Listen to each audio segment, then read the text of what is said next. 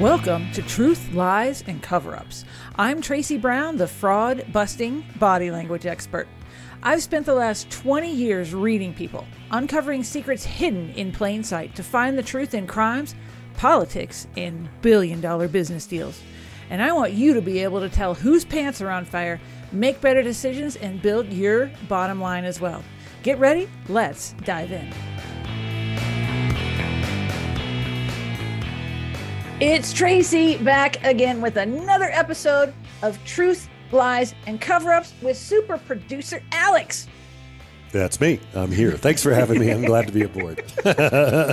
Always fun to have you because I just like to give you a hard time. And the, you know, the thing that I think has been most striking about you lately is that you seem to have uh, developed an obsession with the TV show Dallas from the 80s or at least you're telling me about it a lot and asking me a lot of trivia questions. What is the name of the ranch that the Ewings lived at? Oh my gosh, that is like the easiest, most slam dunk question ever. And it is South Fork Ranch, and everybody in Dallas knows that. And my parents moved to the next street over. And it's basically like Dollywood right now, isn't it? Do- Dollywood? No, it's it's like an event. I mean, they talk about people that have made the most of that.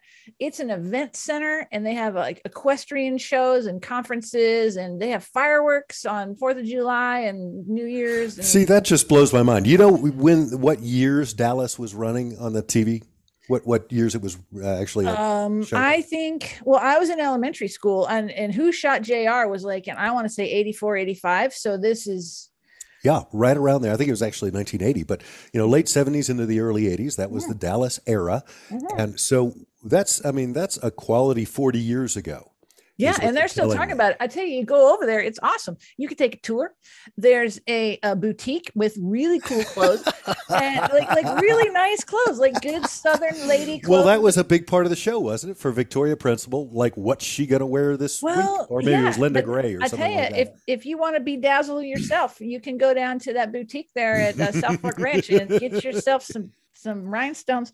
Um, but what uh, was what was it called before it was South Fork? It was always South Fork. They they flew a helicopter around. Oh no! Yes, it, it was a real Texas residence called Duncan Acres, owned by Joe, Joe R. Duncan or J.R. Duncan.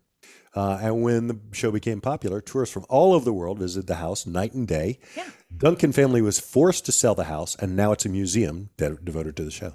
It is, but yeah. it, but oh, I didn't know that. So, but you know how they found it is they flew a helicopter north of Dallas, and they want and they found something cool looking, and the, and that house is there. It's it's big white house with pillars and a mm-hmm. long driveway into it. But I did not. Know And that's that how you folks in Texas say the word pillow.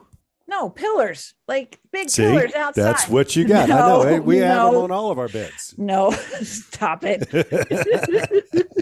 but um, but yeah, uh, and the big question fluff was up your pillars. stop it. Everybody everybody was all about who shot JR because there was only three TV channels back then. And who did shoot JR? I don't even know. I don't even know. Do you know?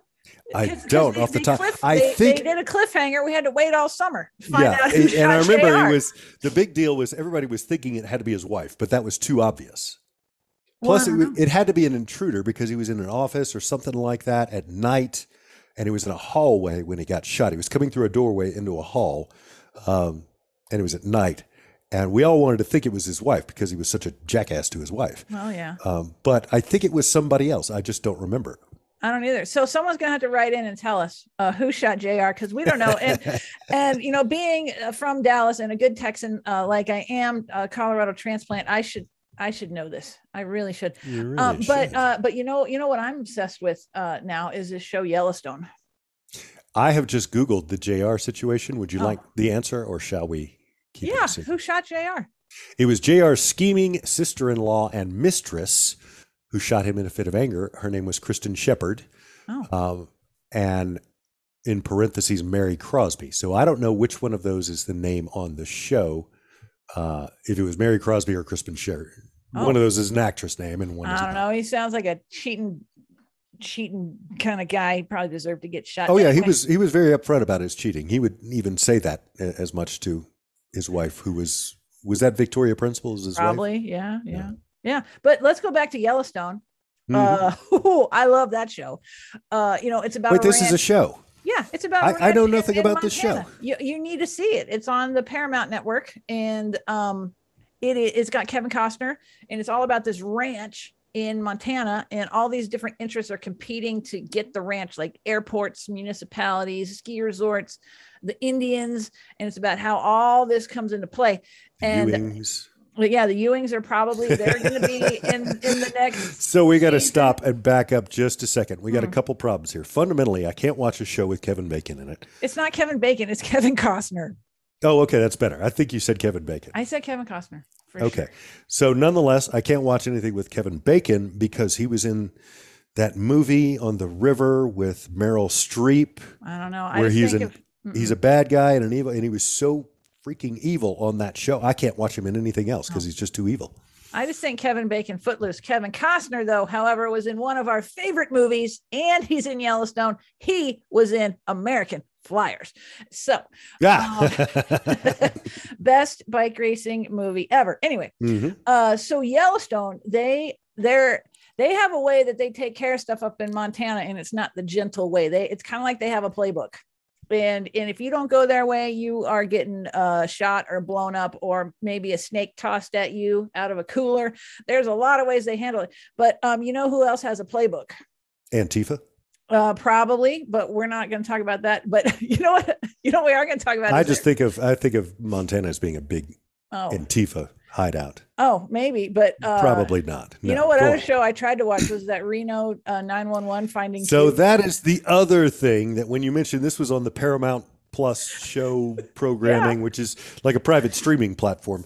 Uh, so yeah, that that was the thing that jumped out at me is that they have a special edition of Reno 911, which that's been out of production for what a decade, a long time, uh, yeah, a long time. That that show I think I think they the 30 minute back, time period is their sweet spot. The that may be the key. Movie, the movies yeah. aren't as it is so, all of Reno 911 is so wrong on every level that it is hilarious. but now, so the topic of this one is the search for Q from QAnon. That's right, QAnon. Well, is yeah. QAnon going to be on this cruise? Is, is the big guy going to be there? Go on the QAnon booze cruise. right, right. Huge booze cruise. Anyway, it, it is worth watching. We're not going to get into too much of that, but the playbook, the playbook is what's important here. They mm-hmm. have one in Yellowstone, super violent. And uh, you know who else has a playbook? Is all of these um, uh, dating scammers out of Nigeria.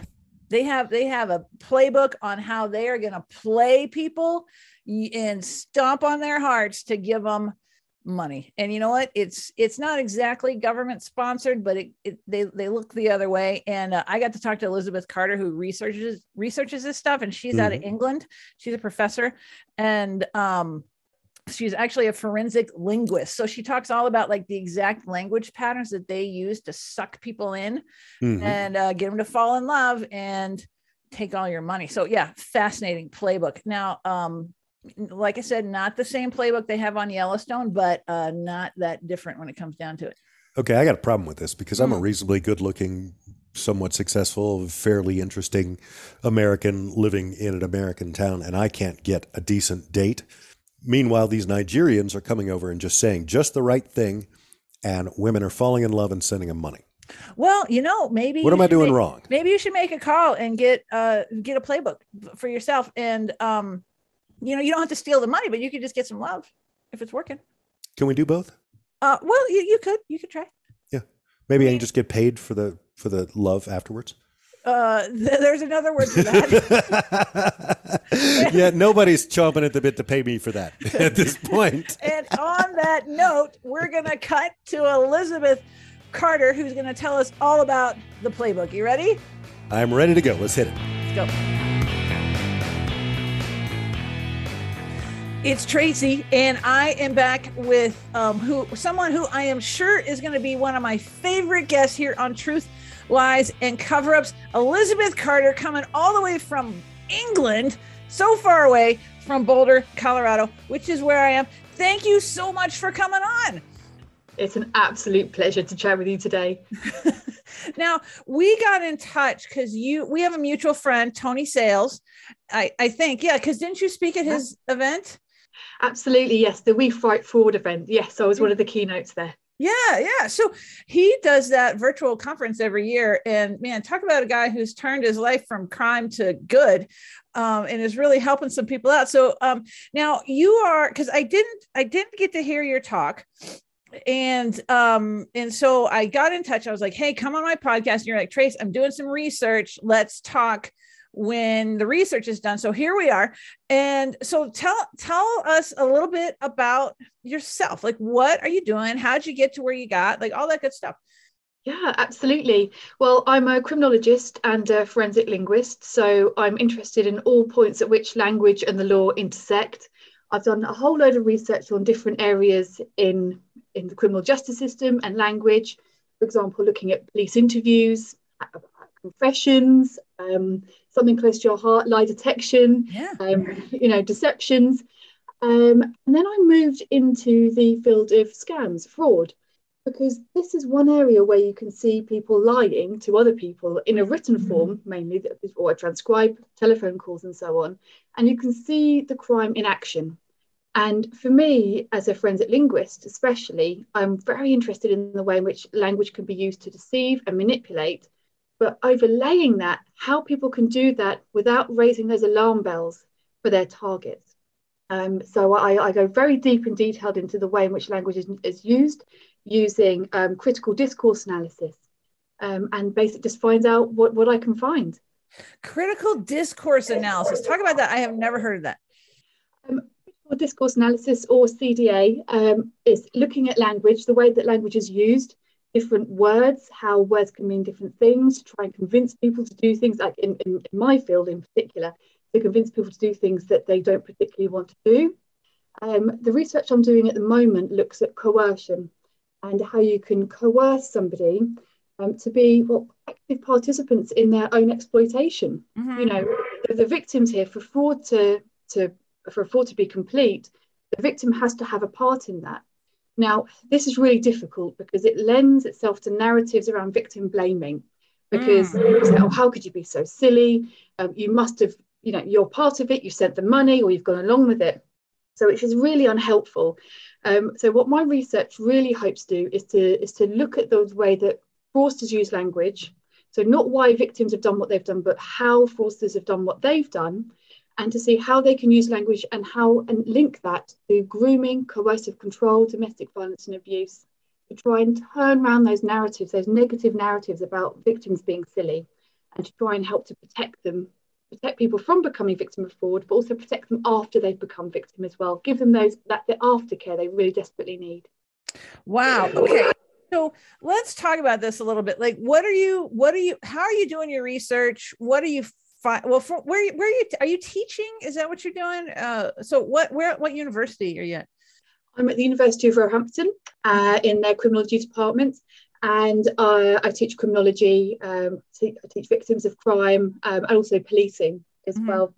Uh, so part of my role is teaching then also part of my role is research as well. And i like to use my teaching um, use my research in teaching as well. So it's research informed teaching to get students in as well and so then they can become excited about this and then go ahead and do their own research.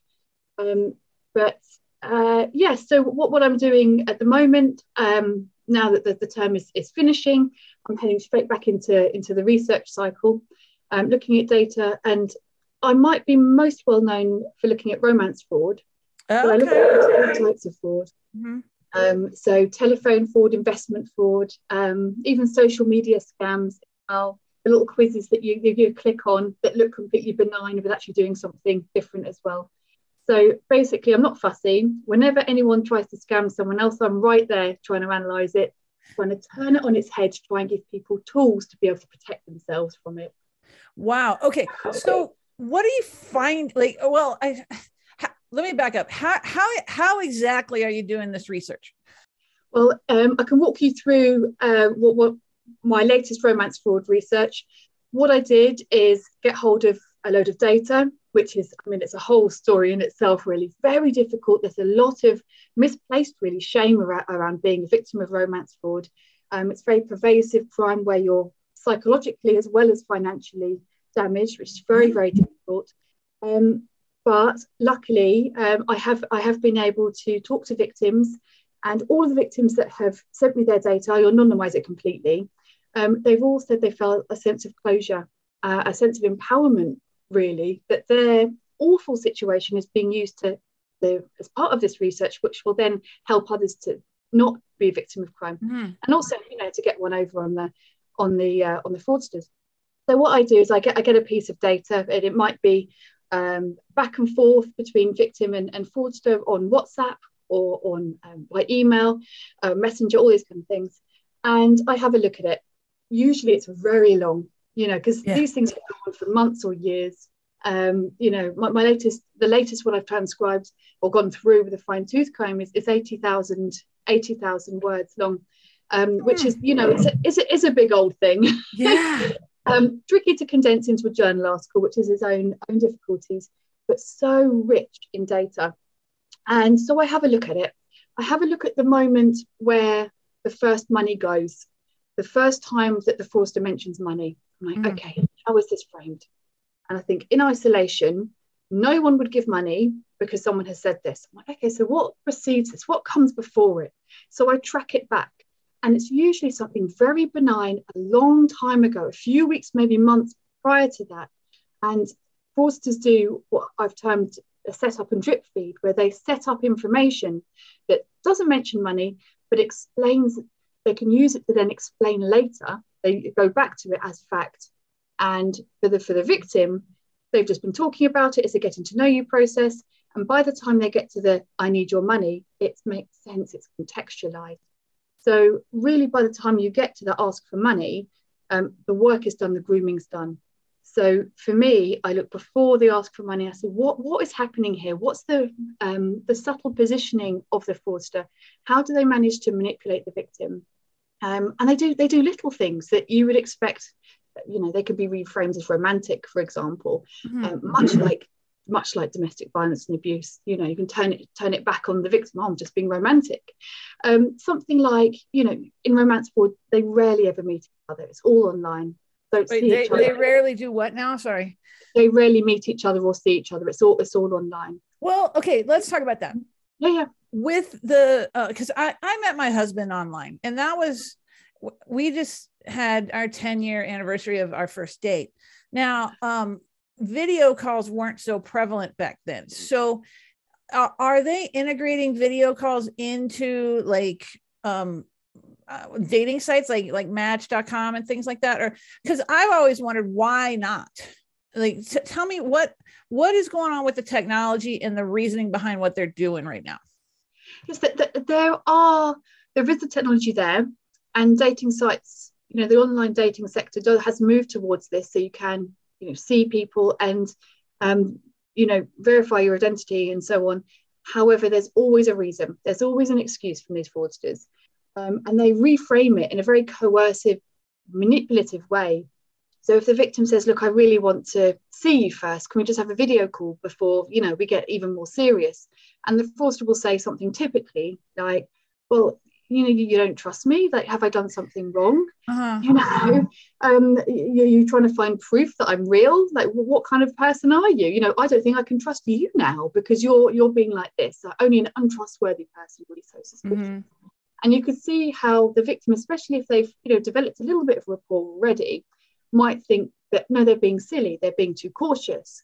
Um, and there's other there's other ways they can explain it away by saying, well, you know, my um, the video camera's broken on my phone or I'm in a war torn area or you know I'm a really important surgeon I'm not allowed to use my phone and then later on that will then be used as a reason why they need money so mm-hmm. the camera on their phone's broken they're in a war torn area they need to be able to get in touch with the you know the rest of their group or so on uh-huh. they need to have some money to repair it so you can see how it's all interwoven and if you pull one thread it all kind of comes tumbling down but the victim is not in a position to pull that thread because they feel that they are at fault if they start questioning the relationship. Wow. Okay. So then what happens next, like in your research? Well, after that, when I've had a look at all of um, everything. So I'll start. I'll start from the the first ask for money, and then I'll work my way back, see how it's how it's linked together with all these little moments of grooming, and I'll look at the wider literature as well. So I look at literature in in um, psychology, um, wider criminology, and more recently I've started looking at human rights literature as well when I'm looking at, at um, when you when you compel someone to do things.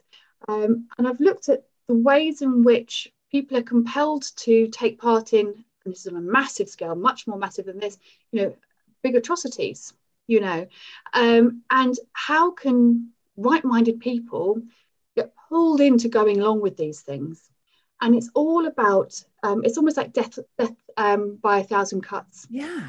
It's little, little um, intrusions on people's self esteem, self worth, their ability to, to make decisions, moving people's um, reality, their compass of reality. So they think they're making good decisions, but they're not. Um, they, they think because, their reality has been distorted. And human rights literature says a lot about this, um, particularly about being, you know, one cog in a machine. So you might be not the one that presses the button that commits this atrocity.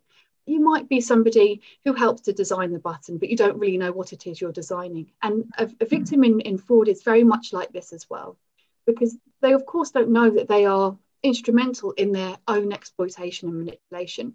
They believe they're doing the right thing all along. And only at the very end, when they realize um, that they realize that they've been a part of this, which is where all of this awful shame comes from, um, which is something that I really try and attack. I try and um, help people not to feel that that sense of shame by revealing the, the, these these techniques the fraudsters use.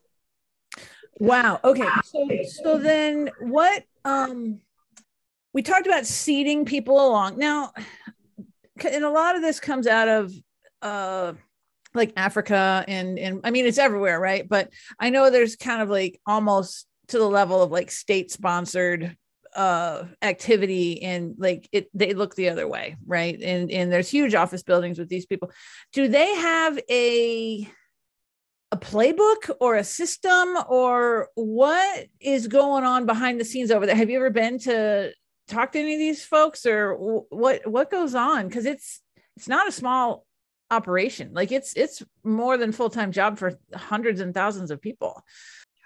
Absolutely.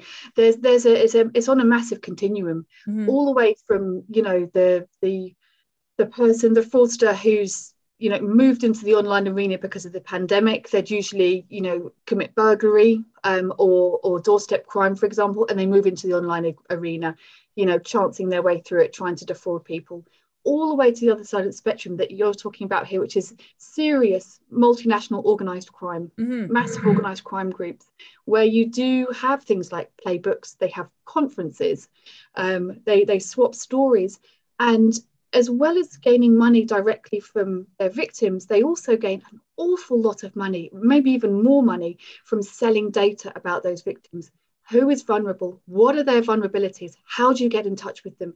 Are they ripe for a, a, a second go over? So if someone's been defrauded, someone else might then, another fraudster might come along and say, look, I'm from trading standards or the police or any other governing body that, that helps, you know, support victims of crime and get their money back. I'm here to help you get your money back. First of all, we just need one small payment and then oh. we'll get oh. you the road to recovery. Um, and the victim who is at that moment reeling from being defrauded mm-hmm. and will do anything to try and make it better with that sense of shame. And often there's a family around saying, you know, this is a fraud and they, they're fighting against it. And they realize and they can't tell their family. Someone offers them that opportunity to make it better again and they take it and then they've become defrauded again. So the, the data is really, really valuable because they it's, it, and it means that when you go and defraud people, these fraudsters, it's not a massive scattergun approach. You can be much more targeted and, and much more accurate and convincing. Okay, so here's another question.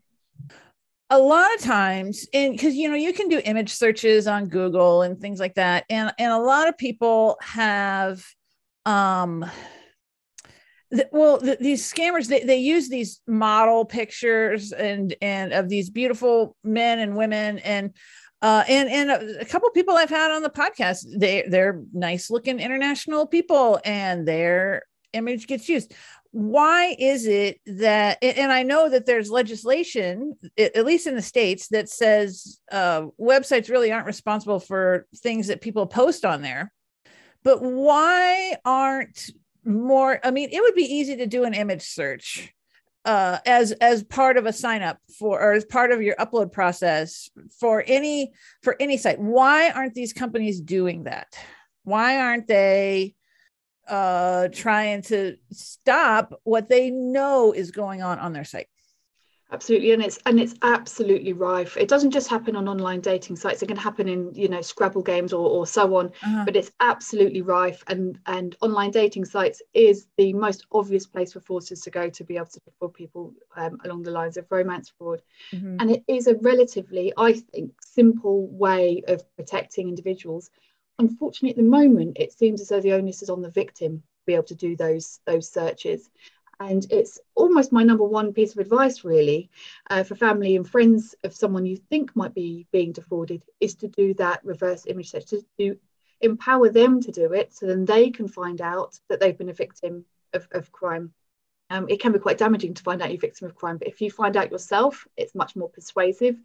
And um, you're not pushing someone into doing it, they're finding out themselves, which is, I think, um, psychologically um, a, a, much more gentle way of being able to find out and also then start to take action from it. But you're absolutely right. This is something that dating sites should be doing as a standard across the board. Yeah, and they're just not. And so you haven't heard of any reason why. Is, is it just that they don't want to get involved? I mean, in figuring out who people are? Is there liability there? What's the? What it's tricky.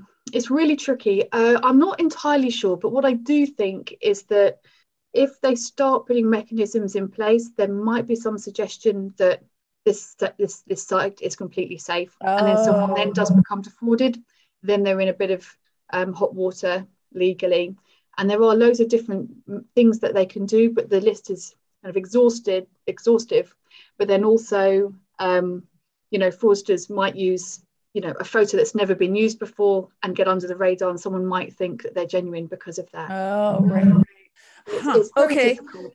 wow okay craziest story you've or craziest case you've an, analyzed or worked on the craziest one i'm not i'm not sure really there've been some really long ones i've, I've worked on one where where there's been a victim who has unfortunately been a victim for over two years, um, and the fraud just keeps going back.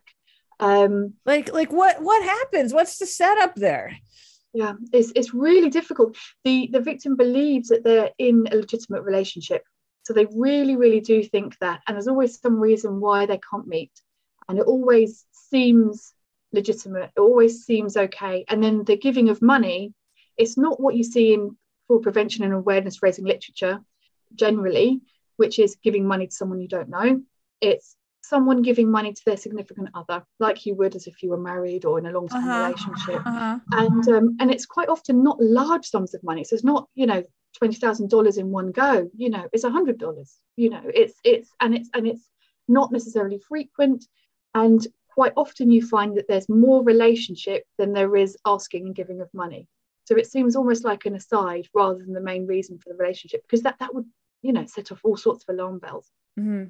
But because it is part of normally part of a, a big network, the fraudsters have time on their hands because they've got plenty of other, you know, people on the line. They've got plenty of other people um, at the end of an email. So they can carry on with this relationship over here for another couple of weeks while they're busy defrauding somebody else. So, and even that, even the fact that there's a lot of relationship building going, and you know this person really is falling in love with the with the fraudster um, because there's no urgency there and it seems like a normal relationship. That also quietens any alarm bells too and, and makes the victim feel as though they're silly if they stop questioning it. Well yeah now how many how many people do you think that these guys or it could be ladies as well are are stringing along at once? I mean it is hard to keep the story straight when, when you have two people going. I mean, but how, how many are they really um really uh working with it at one time do you think uh well it could it could be any number.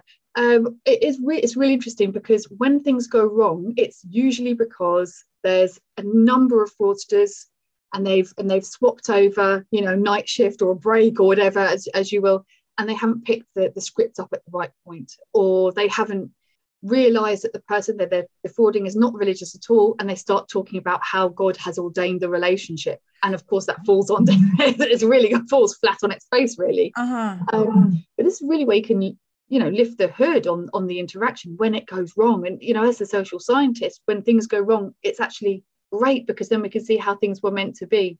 Um, and it also shows the point at which the the victim realizes because when there's this mismatch between what they're expecting and what happens that's that's the clash almost that then kind of lifts lifts the veil and it and it makes them realize hey wait this this is this is not right. This is this is unusual. They're not kind of pulled along in this grooming. So it could be a, a number of people. And you know they do they do have playbooks. Um, but, but even if it's a number of people for the same victim and they're all just in the same room and whoever picks them up picks them up yeah. um, victims are, you know, clever people. You know, it, it could be anybody. There is a fraud for absolutely everybody. And you notice, you do notice if there's a change in tone or even, you know, a change in, you know, um, pet terms to people. So if someone has been calling you love for a while and suddenly they start calling you babe, then you start thinking, hang on, wait, what? Um, and I've even um, seen a case where a victim says, You sound like a different person. What's going on here? Oh. And I'm like, Yes, yes, it is a different person. Come on, come on, be suspicious, you know. Uh-huh. Um, and it did it did fizzle out relatively quickly after that because the fraudster became quite aggressive because you know they've been found out and didn't didn't handle it the way, you know, you know, because they were caught on the back foot. You know, mm-hmm. th- these these are people that like to be in power. They like to manipulate, and when they're questioned, they do they can get aggressive, which is also good in a way because that also can snap the victim out of that trance as well. Well, they do. What's what's with getting aggressive? Like, how is that going to help your cause? I mean, people must. That has to be in the playbook, right? Yeah. I mean, people must um, respond to that. yeah, absolutely. What they do do if they have become aggressive, they then follow that quite quickly with, "Oh, I'm so sorry. Oh, you, you, I'm in so much in love with you. It's you know you questioning me has made me feel um, really depressed and anxious. It's made me feel physically sick. So they, they turn it back on the victim, much like you'd say you'd see in coercive control, laying the responsibility of the health and well-being psychologically and also physically, the health and well-being of the fraudster at the door of the victim.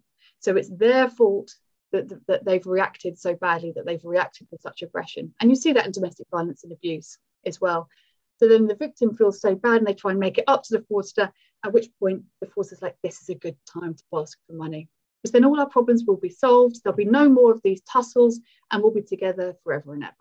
Oh man. Okay. What else are you finding in your research? Anything interesting, like certain words, certain uh, patterns, or wh- what else are you finding? I'm, I'm finding that the fraudsters are really keyed into the fact that they're grooming they don't use the same, t- same terminology as I do because you know um, as a social scientist with all these kind of fancy terms but mm. they, they are grooming they are manipulating. But they also know that the only person they're grooming and manipulating is that one person they've got at the end of the line on email or WhatsApp or whatever. So they have to be really careful about this but they have to isolate their victims from their friends their family from their source of support. It's not easy. It's a really delicate interactional dance they have to do here. Mm-hmm. And I've been looking at this most recently in, really you know sharp detail because they can't say don't listen to your mum or your daughter or your right. friends or your bank they have to frame them as the baddies which is very difficult so what they what he does is frame their relationship I say he, she as well. There are there are plenty of um, female forces too. Uh, just happens in this case, it was it was a guy. Yeah. Um, they, they they frame their relationship as sacred, private, say things like, well, do you know, do, do you tell all details about your relationship to everybody else? You know, um, I, I love our relationship. I think it's really private. And I think, you know, I want to get married and have babies and all these things. You know, I, would like to have something secret and special. This is the start of the isolation. Mm. And then they'll use the then use these what I've termed visceral responses as well if they've talked to their family about it.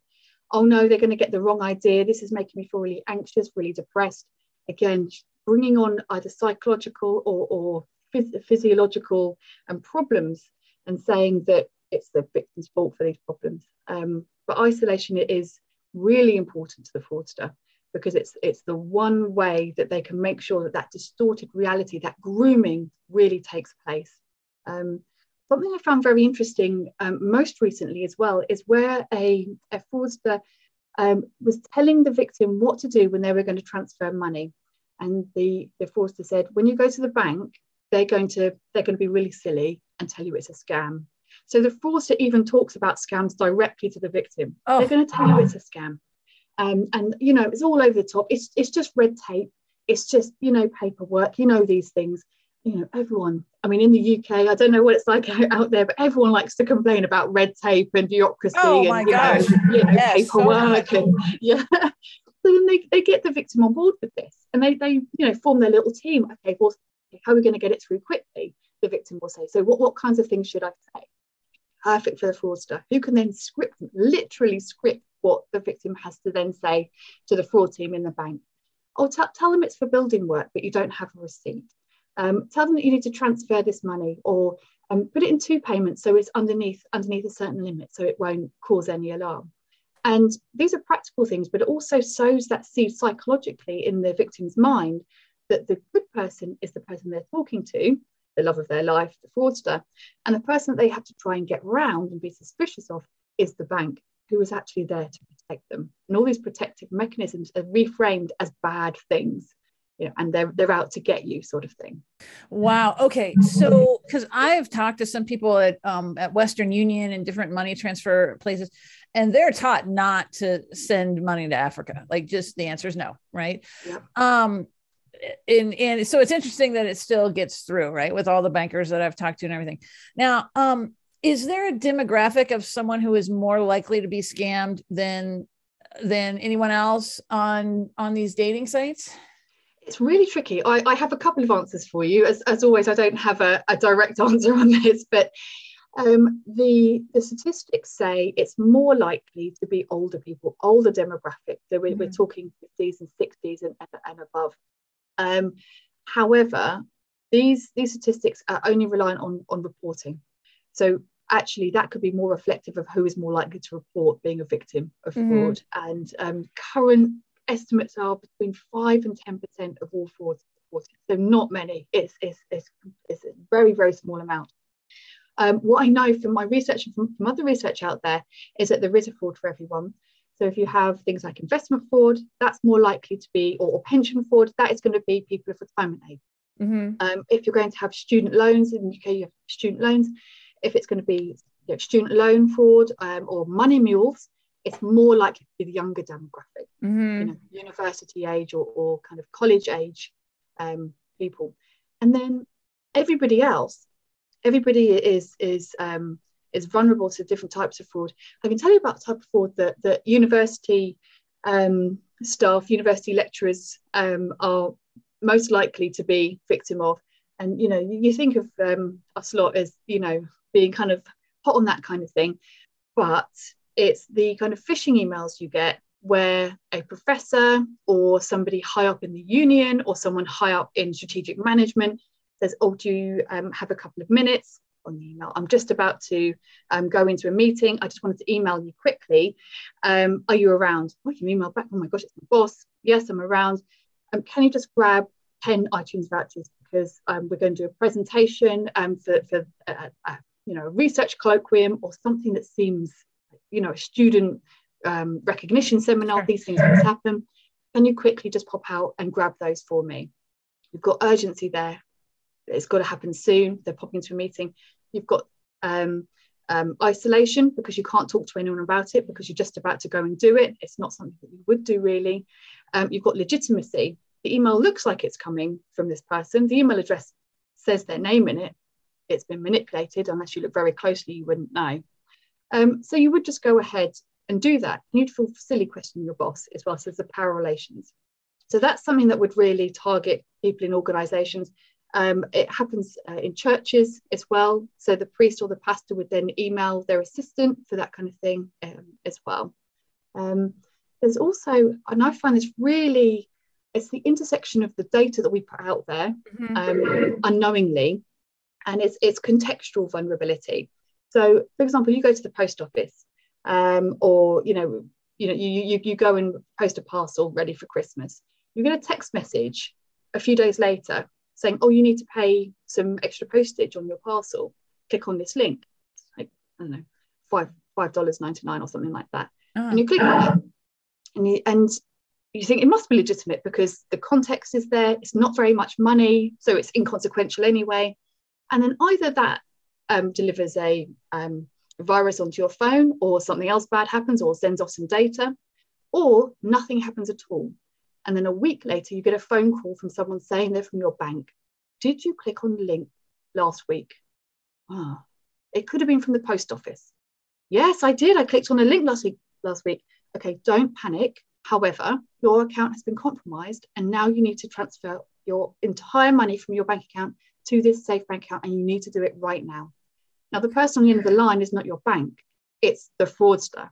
The context is there the urgency, the legitimacy. You're in a panic. You've done something terribly foolish. You've clicked on a link and you know you shouldn't have done, but you have a chance to save yourself. And that's where they get you. That's where they get all of your money. So you can see. I know, I know. That's, that's a that's a good yeah. one because because they yeah. say we're more apt to um trust texts then then man. I hadn't even heard of that one. Okay, okay. So um, I don't want to keep you here all day. So top two or three tips that people can uh, use to protect themselves. What do you got? Okay, this is this is also not a straightforward answer as well. You'll be used to now. it's, it's difficult because things always change. It's a bit like when you're at the airport and you have to take your shoes off, mm-hmm. or you have to take your belt off. These are these are in specific relation to situations, various situations, and it's kind of after the fact. And this is also what happens with um, uh, information about frauds and scams It's always in relation to fraud that's just happened that might happen again, but it's likely to progress and age. So my advice is much more general. Um, one of them, which will help always, no matter what happens, is your support network. Your support network, your friends, your family, your bank, they are not going to be trying to attack you. Okay. If you think perhaps your friends and family have got different interests from you and they don't want you to have a relationship for other reasons, which does happen, mm-hmm. to your bank. Say that you're unsure and you need to have a bit of help to see if, you know, is this right? Someone's asked for money. The first time someone ever asked for money, you have to be really brutal and curious, even if you you think that they're absolutely your husband, that they're your best friend, and everything else. So keep your friends and family and, and your bank and, and support network close mm. to you. Um, I would also, on the back of that as well, is give more advice to um, friends and family and the banks, financial industry, and the police, because they're the ones that can also help as well. Because giving advice to someone who's been groomed is very difficult because there's a confirmation bias. They'll be looking for reasons why the, the, the interaction they're having is true. And they'll, they'll always find a reason to kind of um, push off um, information that, that could help them. So um, arming, if you will, the people around them is, is, is, I think, much more effective.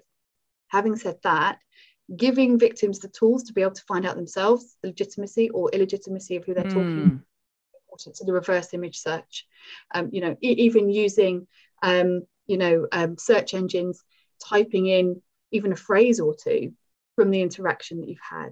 Um, you know, I, I do that when I get emails in, I think, hmm, or, or a phone call, I don't know the number, I won't, you know, pick up and I'll and I'll put it in a search engine and realize that 20 other people have said, who is this number? Oh, it's such and such. It's yeah, you know, yeah, yeah. You can you can do that. Just um, type in a phone number into Google yeah. and see what happens. Yeah. And yeah, um, absolutely. Yeah. It's that curiosity and and really empowering people to say to know that if you're checking someone out, if you're it doesn't show that you're not sure about the relationship it doesn't say that you know you're untrustworthy or anything like that and if the person you're talking to is genuine they will not mind at all they'll be so pleased that you're trying to protect yourself and yeah. anyone who is not pleased might not be a fraudster but they're certainly someone you don't want to have a relationship with anyway um, so that's probably good to tell them you're checking them out see see see what they do yeah Oh my gosh. Wow. Okay. So you are just a wealth of knowledge. How can people get a hold of you? Because I think we hooked up on LinkedIn. So we know that, that you're on LinkedIn. Is is that the best way? Or is there another way? Like if people think, hey, I might can you check this out? Or maybe, hey, here's a good story for you, or here's some research that I want you to look at because I think I might be getting scammed here. How can people get a hold of you? Absolutely. And I would encourage people to get in touch, particularly if you have become a victim of, of fraud um, and you'd like that to be part of my research. You absolutely can. It doesn't mean if you if you email me doesn't mean that's it. You're in and then that's it. I, I would send you information about the research and you know consent sure. forms and so on. But you can email me at um, Elizabeth with an S in the middle Dot carter at Carter and Day Consultancy.com. Got it. All right. All right. Well, I hope I hope you hear from some people. It only in that uh they're getting uh, smart and and and wisen up instead of being a victim of fraud. So, thank you so much for coming on Truth, Lies, and Cover Ups. You're just fantastic. Thanks for joining me. Make sure you subscribe to this podcast, rate and review it. I'll see you next time.